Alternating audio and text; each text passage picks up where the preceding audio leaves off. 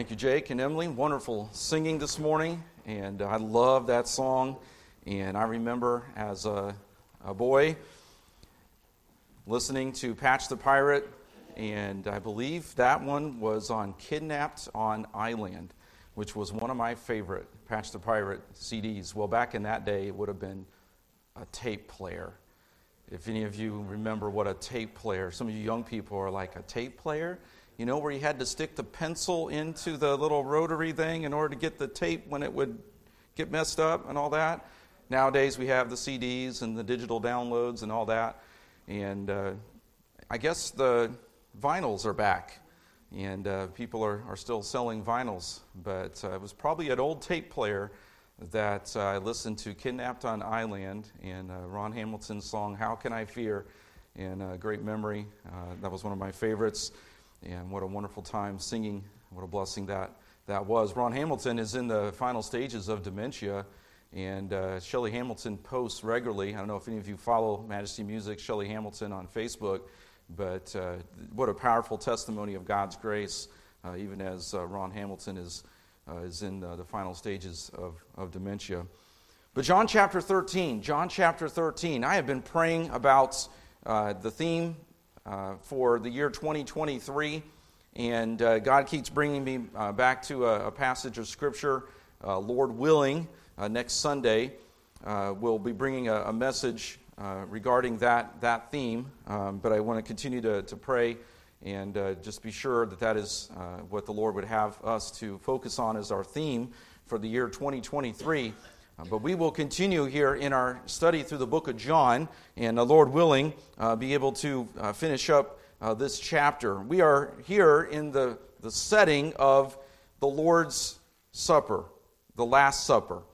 This is the Passover meal that Jesus shares with his disciples probably on the Thursday night before Good Friday, and that night, early morning, Good Friday, of course, being the, the day of Christ's crucifixion. And then, of course, he was buried and then rose again on the third day, being Sunday. And why we worship on the first day of the week is because of Christ's resurrection.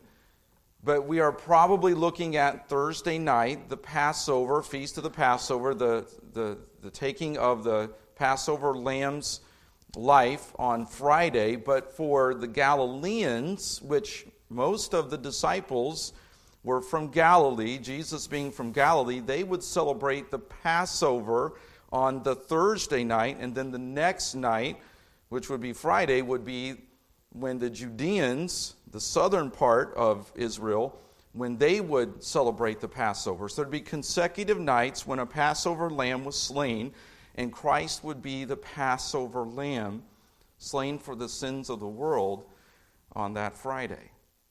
And that's again why we often recognize Good Friday. So we are in this upper room.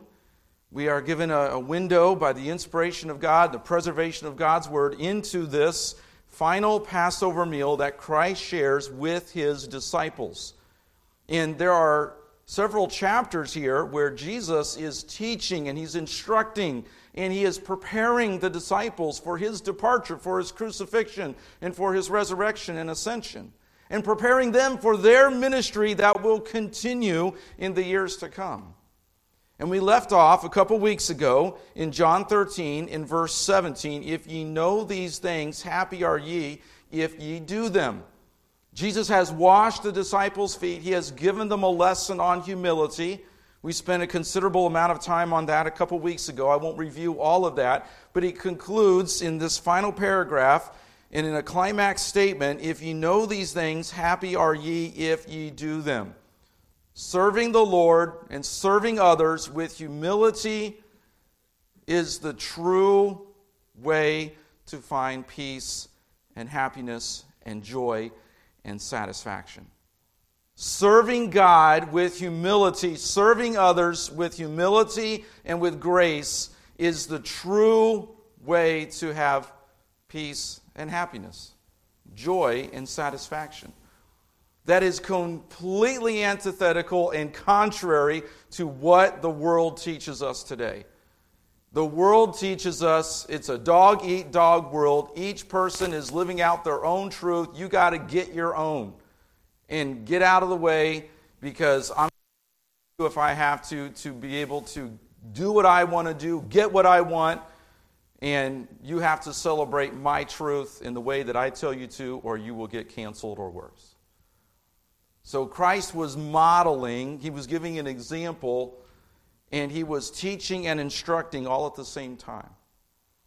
And he says, True joy, true happiness, true satisfaction comes in serving others, in serving God with humility and with grace.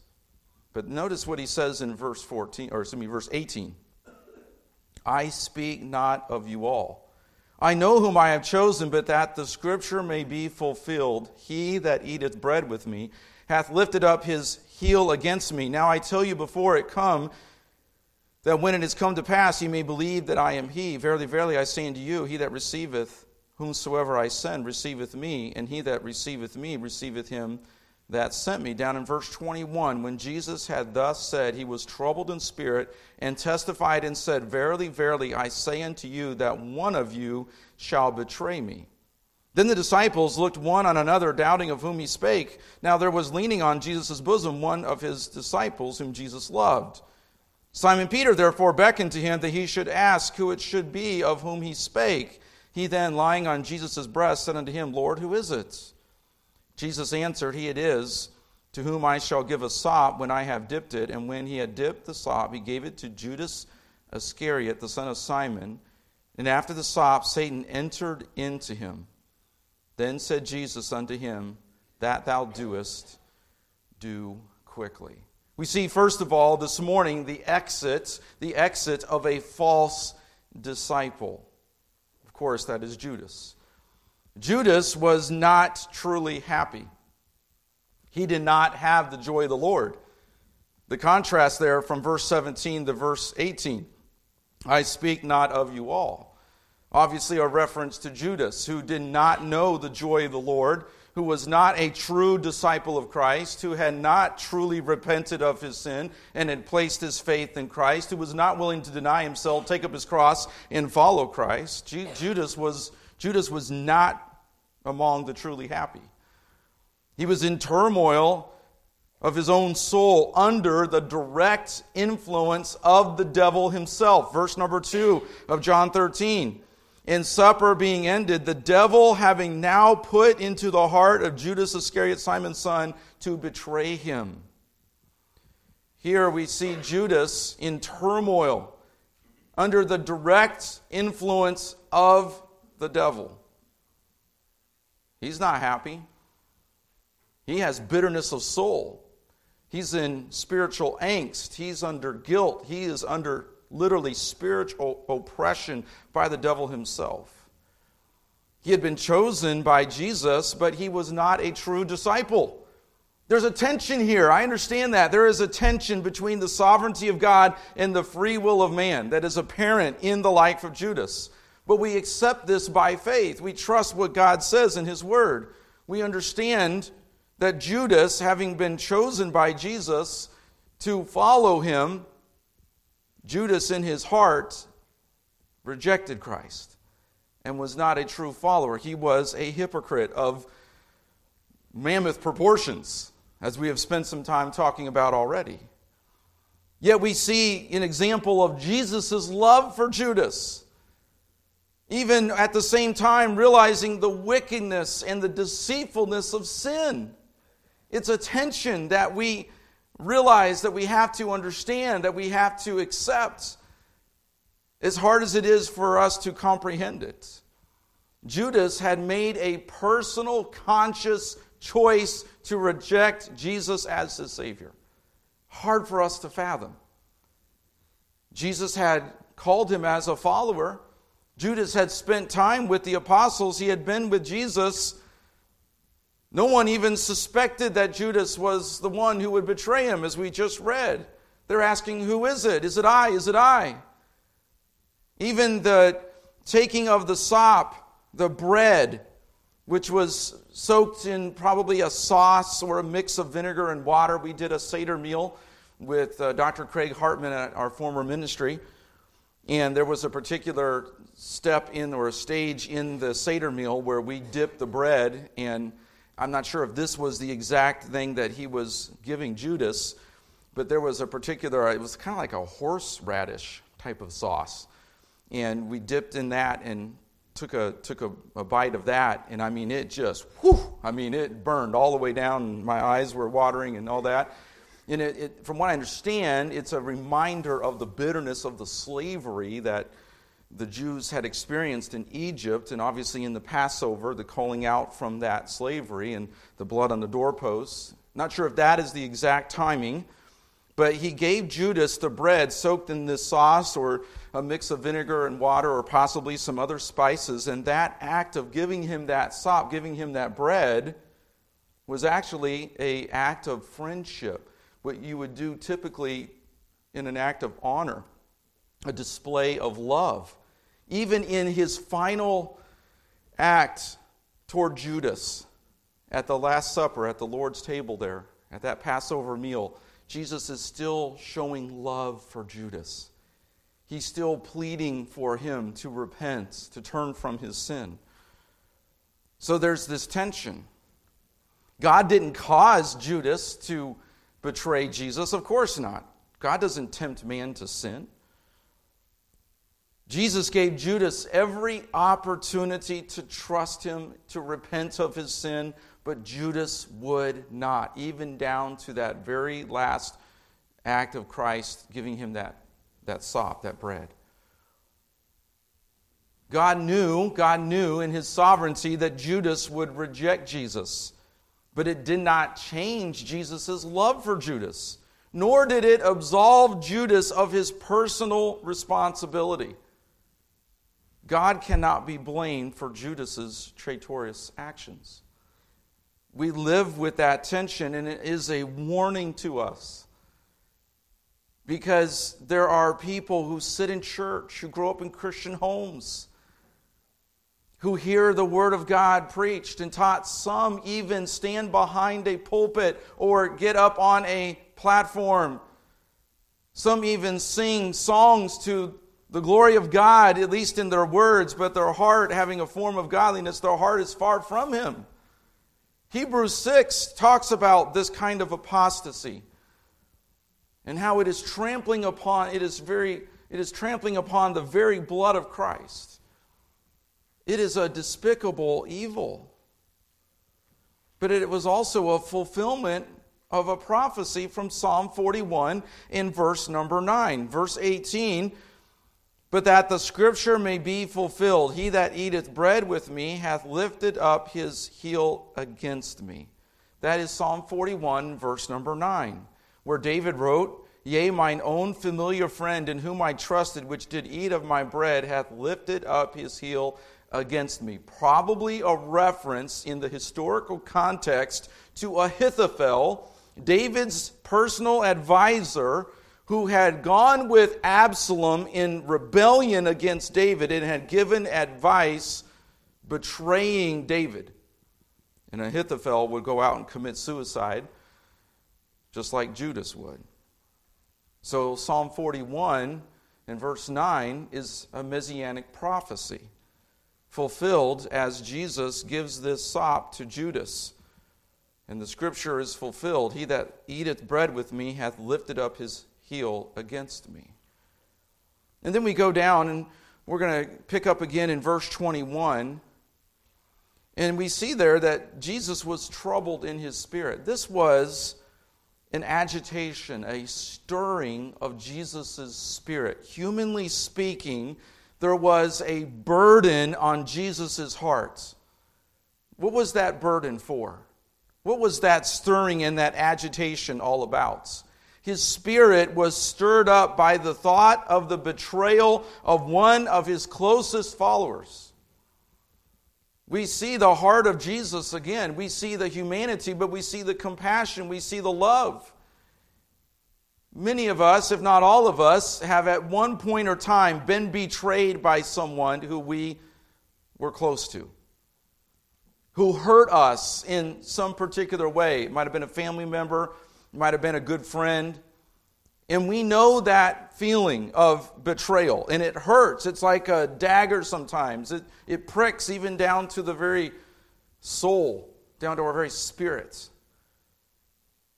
And so, in that sense, Jesus is touched with the feelings of our infirmities. He understands even what it is like to be betrayed by someone who is one of your closest friends or followers. Christ understands that. Christ has experienced injustice. And yet we see the compassion of Christ. We see his love for Judas, even down to the very end. And of course, in verse 24, who speaks up? Peter. Peter speaks up. So they're beginning to wonder who it is that Jesus is referring to. Because in verse 21, Jesus said, Verily, verily, truly, truly, I say unto you, that one of you shall betray me. They begin to look at one another and doubting who it was that he spoke. And in the parallel passages in uh, the other gospel accounts, they're asking the question, Is it I? And then the one leaning on Jesus' bosom in verse 23, that's the Apostle John. John will not mention his name in his gospel except by making reference to the one who Jesus loved or being the one leaning on Jesus' bosom. Okay, that makes doesn't make a lot of sense to us when we think of how was he leaning on Jesus' bosom? How was he leaning up against Jesus? Well, in our day, we sit at a dining room table or we sit at a couch with a TV tray. We sit up at a table to eat. If you've ever seen, I think it's Michelangelo's painting of the Last Supper, um, there, there might be some recollection of, of, of that um, uh, in, in, in our mind's eye from that painting. But we have to understand in the Jewish culture, when they would be at a table for a meal, there would be a reclining position with their heads toward the table and their feet back behind them. The table would be low and they would be leaning forward, almost in a, in a, in a position of lying down. Now, it's hard for us to comprehend. Me, I like to sit up when I eat. Uh, I don't like to be uh, lying down uh, sideways or on my back. I mean, that'd be hard to do anyway, right? Especially if you're trying to take a drink but they would be in a reclining position, leaning or lying toward the table, and they would be in close quarters, and John would have been lying, sitting in a reclining position up closest to Jesus, to, to his chest, to his breast area. So that's how John refers to himself as the disciple whom Jesus loved. John is, is not in any way, shape, or form bragging. He's not trying to make himself appear like the one who was closest to Jesus. He is simply, in humility, expressing the fact that he was there next to Jesus and that it was a wonder to him and an amazement that Christ would even love him. And we can go to other passages, such as John 19, verses 26 and 27, John 20, verses 2 through 9, John 21 and verse 1, and John 21 and verses 20 through 23. And we see other places where John refers to himself as the disciple whom Jesus loved, or as uh, he does here, the one leaning on Jesus' bosom. So here we are in this, in this, in this, at this meal, the, the, the Last Supper, at the Lord's table, this Passover meal, and, and there's this question that's begun to come around the table. Is it I? Who is it? And Simon Peter speaks up, as would be typical. Simon Peter, of course, opens up his big mouth and he beckoned to Jesus, verse 24, that he should ask who it should be of whom he spake. He, he's point blank asking Jesus who it is. And then we see in verse 25, he then lying on Jesus' breast, that's John, saith unto him, Lord, who is it? So then John chimes in, and Jesus says in verse 26, He it is to whom I shall give a sop when I have dipped it. And when he had dipped the sop, he gave it to Judas Iscariot, the son of Simon. And then verse 27, a verse that is difficult, hard to uh, completely comprehend. And after the sop, Satan entered into him. Then said Jesus unto him, That thou doest, do quickly. Now, again, commentators debate. Did the devil, as an angel, literally take over Judas's body? Some say that he did. Some just simply refer to it as a particularly demonic oppression, possession, influence, or obsession. Wherever uh, a person wants to land on that, and I'm not going to be overly dogmatic one way or the other. The point is that there was a particularly evil influence that goes beyond even just a, a, a normal, what we would refer to as a, a human evil. There's the, the, the, the, suspect who was just arrested at, uh, uh, I guess it was out in Pennsylvania with the murder of those four college students over in, uh, I think it was Idaho. And we, we think of some of the serial killers and we think of some of the wicked, just evil, heinous crimes that are committed. And we think, how did anybody get to that level of such diabolical evil? And some of them, yes, there, there of course is some sort of satanic influence. And uh, there's, there's, there's different things that we could talk about. I Don't want to get into too much of that. But to betray God's Son, the God man, Jesus Christ, to betray him, this is a particularly unique, diabolical evil that took the level of the devil himself entering Judas, where the devil himself has such a possession or an influence over Judas's body and mind that Judas would go to this depth of evil to betray the very Son of God. And we, we don't know of any other person who ever reached such depths of evil. Nowhere in history, in the, the Word of God, is it ever described that the devil ever influenced or occupied or possessed someone in, in this way. Only Judas is it ever said of this kind of, of evil. But it does, if, without going on too much of a rabbit trail, it does give us some warning about opening ourselves up to spiritual evil, to satanic deceptions. In our culture today, especially around Halloween, but it's not just Halloween, it's in the depths of the internet, it's on most of the streaming channels, it's on much of the entertainment and, and movie industries that you can get to certain forms of depravity that involve a spiritism and a satanic activity that often is accompanied by immorality and drunkenness and drug use. There is a store in the mall named New Age. You walk by and you get the heebie jeebies.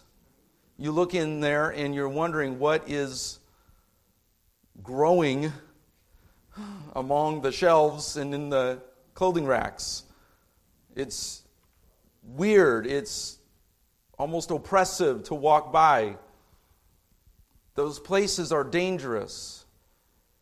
These crack houses and these drug houses, and some of the places that drug and drugs and alcohol are rampant, where there's these nightclubs and these parties where there is the music and the lights and the sound, and it's an orbiting, thumping sound, and it causes people to have mind altering experiences, and there's often drugs and alcohol that are influencing this.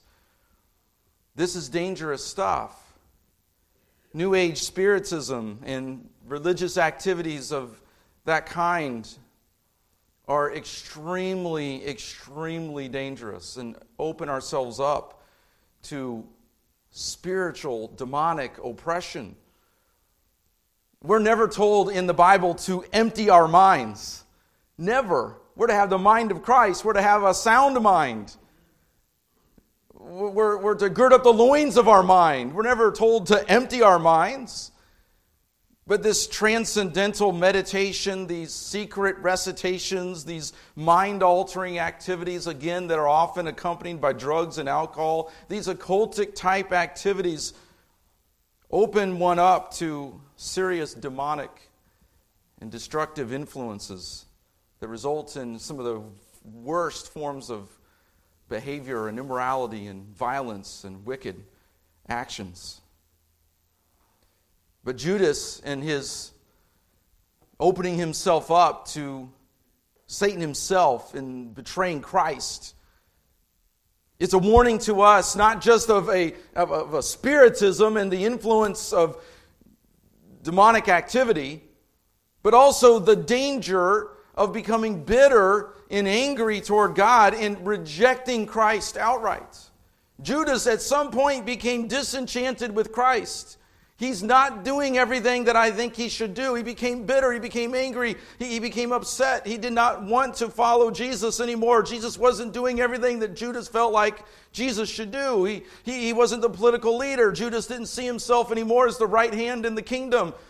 Whatever it was that ultimately caused Judas to reject Christ, it's a warning to all of us of the danger of bitterness and anger of beginning to call God unfair and unjust, and beginning to accuse God of our sinful choices, and blaming God for the bad things that happen in our life as if it is God's fault. And I've watched people who have the root of bitterness that springs up in their heart, and it's like a vine that just takes over. And they can't see life in any other way except through that bitterness and that injustice. In our culture now, with critical theory and expressive individualism, everybody is a victim. And I have an excuse for being bitter and angry, and on and on it goes. And no wonder we live in a culture of despair and selfish individualism and everybody wants to talk about all their injustices and how everything is done against them. And so now, even on the basketball court, because a foul is called, a student, an athlete, goes over to the sideline and punches a referee, cold clocks him, practically knocked him out, makes the headlines. Because of a foul that was called, that the and actually the guy was only traveling. He thought it was a foul, and the referee was calling a travel. And the athlete went over and cold clocked the referee. Because there was an injustice, and I deserve to get the right call every time, and I want my way all the time. I get what I want, when I want it, how I want it, and you're going to give it to me, and you're going to celebrate it when I get it. And that's the way Judas lived, and he became disenchanted with Christ, and he resorted to a despicable evil. And it's a warning to us not just of hypocrisy, but of the root of bitterness and how it can destroy our life and it can lead even to apostasy. Judas, again, he had fooled everyone. They didn't even think it was Judas who could possibly commit such an evil. Verse 28 Now no man at the table knew for what intent he spake this unto him, for some of them thought because Judas had the bag that Jesus had said unto him, Buy those things that we have need of against the feast, or that he should give something to the poor. He then, having received the sop, went immediately out, and it was night. They thought he was leaving on official business. Judas had all of the disciples fooled. My dad used to say this, and you've probably heard it. You can fool some of the people all of the time, all of the people some of the time. But you can't fool all the people all of the time. And you can't fool God any of the time. Proverbs chapter 15 and verse number 3 The eyes of the Lord are in every place, beholding the evil and the good. Hebrews 4 and verse number 13 Neither is there any creature that is not manifest in his sight, but all things are naked and opened unto the eyes of him with whom we have to do. Judas could fool the disciples, but he couldn't fool Christ. He couldn't fool God. And his heart was revealed. That is the exit of a false disciple, but we also see in this passage the instruction, the instruction to true disciples. Jesus made a prophetic statement back in verse 19. Let's back up again to verse 19. Now I tell you before it come, that when it is come to pass, ye may believe that I am he. He is just making reference, as he has talked about Judas, making reference to one of them not being among the chosen, one that would fulfill Scripture, as we just talked about from Psalm 41, who would lift up his heel against me. He said, Now I tell you before it come, that when it has come to pass, ye may believe that I am. And then you'll notice that the word he, the pronoun he, is in italicized print. Added by the King James translators to help understand and clarify the passage. But literally, what Jesus is saying that when it has come to pass, ye may believe that I am. Once again, Jesus is making reference to the fact that he is the I am. This is a prophetic statement. They would understand more, they would understand better, they would appreciate what Jesus was saying a little bit more, actually, a lot more, after the resurrection and the ascension of Christ. After all of what happens at the crucifixion and Judas's betrayal and Judas's suicide and then the resurrection and then the ascension, then it would kind of all, in a sense, connect all the dots and it would strengthen their faith and there would be a deeper knowledge and understanding and appreciation of God and Jesus Christ and for all that Jesus had taught them and had told them and exemplified before them. It's almost like a child we trust our parents as a, as a child. I know we get to be about 15, 16, 17, and all of a sudden our parents don't know anything. Dad is a doofus. Mom is nothing but a tyrant, right? Our kids get to be about 15, 16. We've been there, maybe even, hopefully not too badly, but we've been there as a kid, 15, 16. Ah, I know it all. I got it all figured out. Mom and dad have been saying the same thing for 15 years. I got the world at my fingertips, and I don't need to listen to my mom and dad anymore. Oh, really? Okay. And then some of those kids go off and they, they join the army and they have a drill sergeant tells them what to do, right? or they enter into corporate America or they enter into fast food restaurant and they have a boss, they have a manager, or wherever they enter the work world, and the boss or the manager says you're going to do it this way or you're going to get fired. Or they have a boss or a manager who's not a very good one and they have to learn to deal with a bad manager, a bad boss, and the life lessons that come with that. But we listen to our parents, at least hopefully, while we're little. Hopefully, we don't become too rebellious in our teenage years. But it's something about later in life that we begin to appreciate our parents a little bit more, or a lot more. We begin to realize, oh, the things that they were trying to tell us were for our good, so that we wouldn't make the same maybe dumb mistakes that we made as parents as when we were kids or whatever it might be. We, we kind of grow up, we mature, and, and, we, and we realize, you know, maybe I've been too hard on my mom and dad. Uh, maybe they really didn't know what they were talking about. And as we maybe get married and have kids, it really begins to hit home. Wow. My mom and dad worked this hard to provide for me. They sacrificed to be able to do all this. We begin to realize how much they invested in our lives. Things that didn't maybe make sense 10, 15, 20 years ago, wow, they make a lot of sense now. As a matter of fact, we find ourselves repeating the very same things that our parents said to us. And now they're coming out of our mouths to our kids, to our grandkids, you know? And it's like, where did that come from?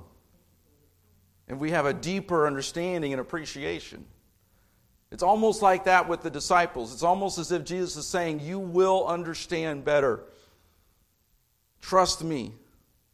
Believe what I am saying. It will make a lot more sense in just a short time.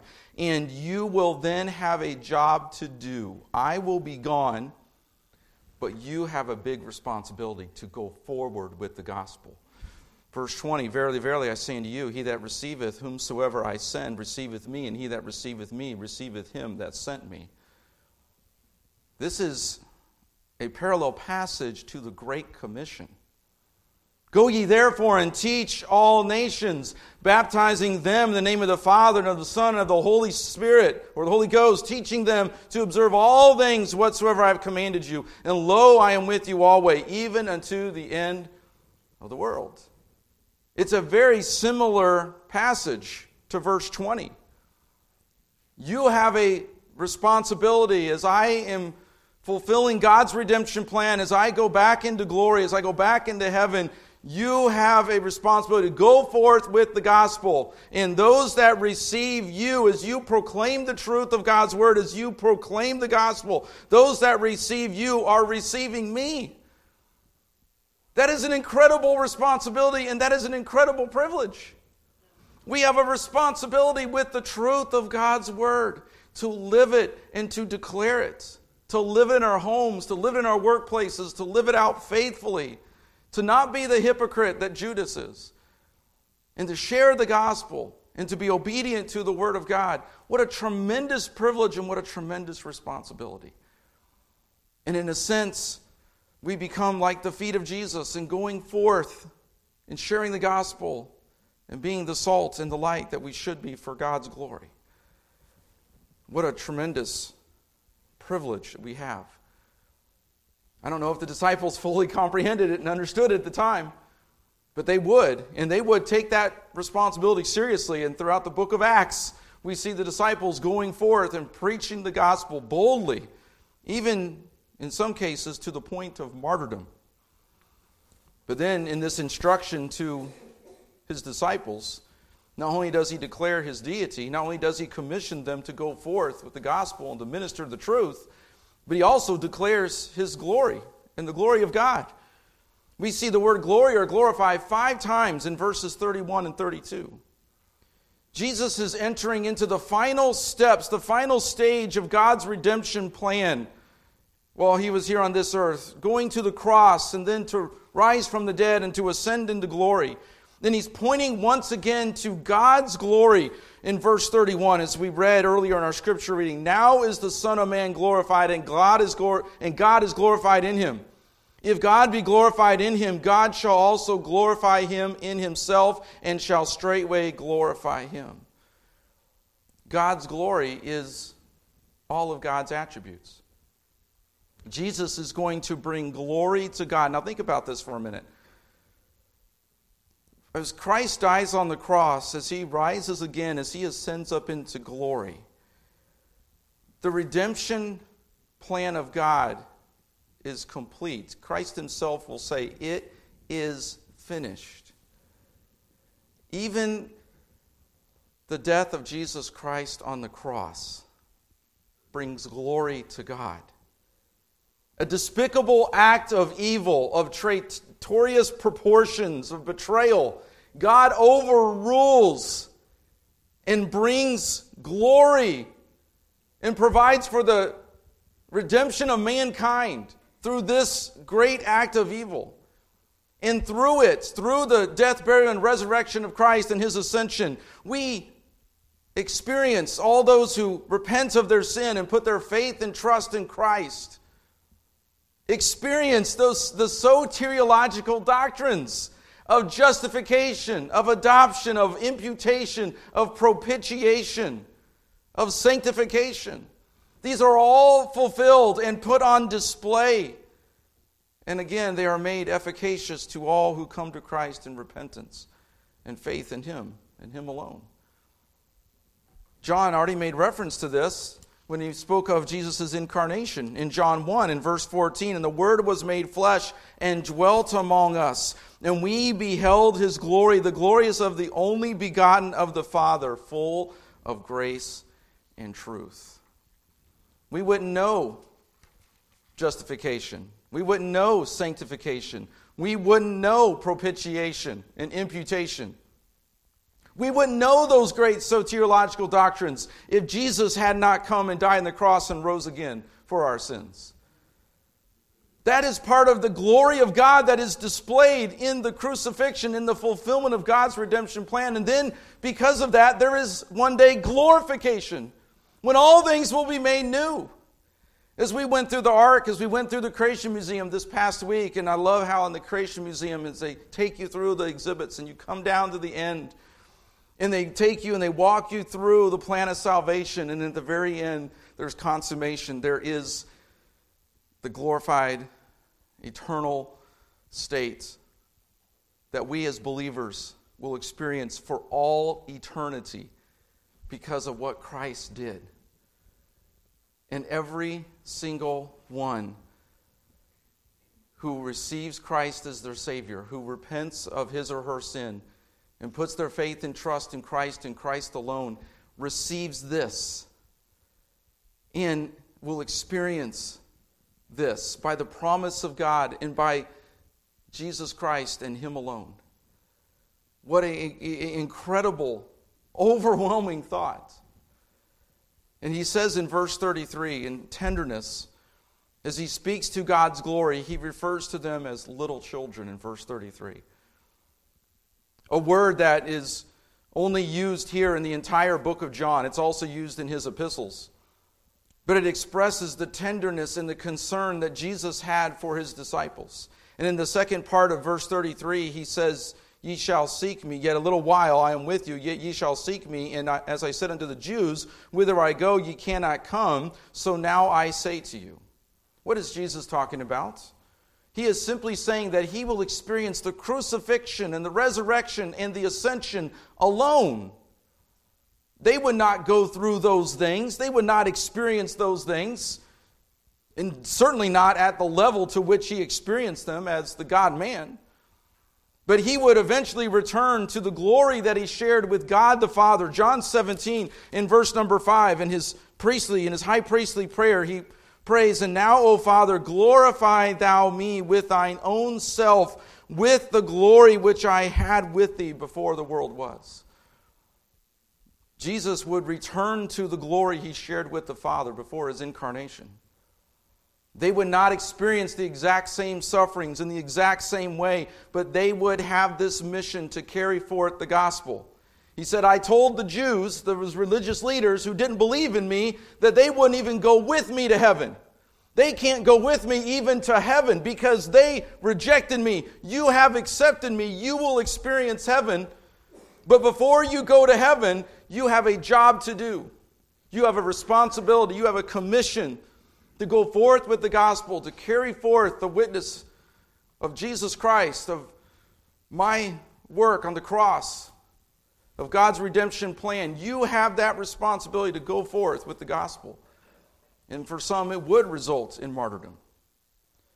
There are some who take passages like this, like the Mormons, and they say, well, Jesus is saying that you can become a God. No, that's not what this passage is saying. Jesus wasn't a human, a spiritual being who descended from another spiritual being and then or uh, became flesh in some way and then eventually became a god and his work in, on the earth eventually he became a god and you can do the same. That's not at all what this passage is saying. The mormons they, they, they totally misconstrue and add to and convolute the, the scriptures to, to try to make passages like this say that you too can become a god. No that's not what this passage is saying. And then there's the word faith movement among the charismatics who, who take a passage like this and they try to say, well, see, we have been called to do the same miracles that Jesus and the apostles did. See, you've been commissioned to do miracles like Jesus and the apostles, and you can create your own destiny. If you just say the right words, you can make the good things happen in your life that you want to happen. That's not what Jesus is saying. He's saying, You're not going to experience everything that I experience in the way that I experience it. Only I can. It's what, God, it's what God has called me to do, and I'm going to glorify God in it. But you have a responsibility to go forth, to continue in the mission that I have called you to do, and to continue to live. And what is that commission? What does that involve? It involves our last point today the commandment to every true disciple. What is that commandment? to love one another. To love one another. How is it a new commandment? Hadn't it not been said before, Deuteronomy 6 and verse number 5, and thou shalt love the Lord thy God with all thy heart, with all thy soul, and with all thy might? Had it not been said in Leviticus 19 and verse 18, Thou shalt love thy neighbor as thyself? What about Matthew 22, where Jesus said, Thou shalt love the Lord thy God with all thy heart, and with all thy soul, and with all thy mind? This is the first and great commandment, and the second is like unto it Thou shalt love thy neighbor as thyself. On these two commandments hang all the law and the prophets. So, how was it a new commandment? It was new in that it was a new standard for love based upon Christ's example and the indwelling spirit who would empower them to live out this new commandment of love for one another. This is not a sappy, therapeutic love that affirms everyone in their choice, in their behavior, in their identity, in their lifestyle, whatever they choose to do. We just affirm them in it. Whatever identity they have, we just affirm them in that. That's not the kind of love Jesus is talking about. It's not a love that confronts no one about any sin nor holds anyone to the standard of God's truth out of fear of being intolerant or exclusive. That's not the love he's talking about. He's not talking about a win at all costs type of attitude in relationships, but rather he's talking about a love that chooses to do what is God's best for the other person. An agape love that sacrifices, that gives, that serves, that Jesus had just exemplified in his washing the disciples' feet. A love that chooses to build, to restore, and to renew relationships so that each person is conformed to the image of Christ. This is the love that we should have. This is the commandment for all of us as his disciples that we choose to love one another, to sacrifice, to serve one another to endure, to forgive, who desires the best, God's best, conformity to Christ, humility, faithful and trustworthy. The love that is described in 1 Corinthians 13 charity suffereth long and is kind, charity envieth not, charity vaunteth not itself, is not puffed up, doth not behave itself unseemly, seeketh not her own, is not easily provoked, thinketh no evil rejoiceth not in iniquity, but rejoiceth in the truth, beareth all things, believeth all things, hopeth all things, endureth all things. That's the love that we have been called to, that we have been commanded to live out. Not an idolatrous love of selfish pleasures, lust that is so magnified and glorified by the world today. Not a social justice love that simply tries to reform or improve the culture without confronting sin or reaching the soul, but a true love that comes from a love for God that results in a humble love and sacrifice for others and chooses to love because we want what is best for that person, God's best. And in our serving others, God deals with us and purges and sanctifies us as we love others. Peter then speaks up once again. He says, Lord, whither goest thou? Peter said in verse 37, Lord, why can I, I not follow thee now? He says, I'm going to live out this love. I'm going to do this. If anybody can prove this love, anybody can show this love, anybody can keep this new commandment, it's me, Lord. I'll do it. This is me, Peter. Remember me? I walked on the water. I was at the transfiguration. If anybody is going to love, anybody is going to obey, if anybody's going to serve, it's going to be me. I'm with you, Lord. And then Peter gets a big, heaping dose of humble pie, doesn't he? Verse 38 Jesus answered him, Wilt thou lay down thy life for my sake? Verily, verily, I say unto thee, the cock shall not crow till thou hast denied me thrice. Sometimes we have to come down to the lowest place, be humbled by God for us to truly be used of the Lord because we're too full of ourselves. And in order for us to fulfill and to obey this new commandment, we have to humble ourselves. We have to think of ourselves as a zero with the lines rubbed out.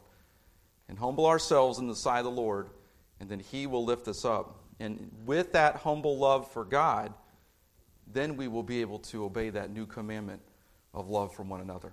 May that be true of us in Berean Baptist Church in the year 2023. Let's pray. Lord, thank you for your word.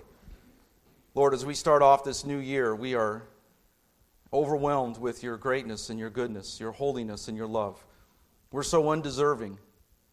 But Lord, you have called us to this time and place and to love one another, to live out in obedience this new commandment with a freshness and a realness, Lord, that will transform not only our life, but transform our homes, our church, and Lord, enable us to be a witness and an example and a testimony and influence for you. Lord, that will influence others for Christ. Lord, may that be true of us. Lord, we pray that you do your work in our hearts as we close this service now. We pray in Jesus' name. Amen. Jake is going to come and lead us in one stanza. Stanza number three. We sang this hymn a few moments ago. 147 will stand and we'll sing 147, stanza number three of This Is My Father's World. If God has spoken to your heart, you can do business with the Lord even as we sing. If we can help you in any way after the service, we'd be happy to do so. Jake's going to come and lead us. 147, stanza number three of This Is My Father's World.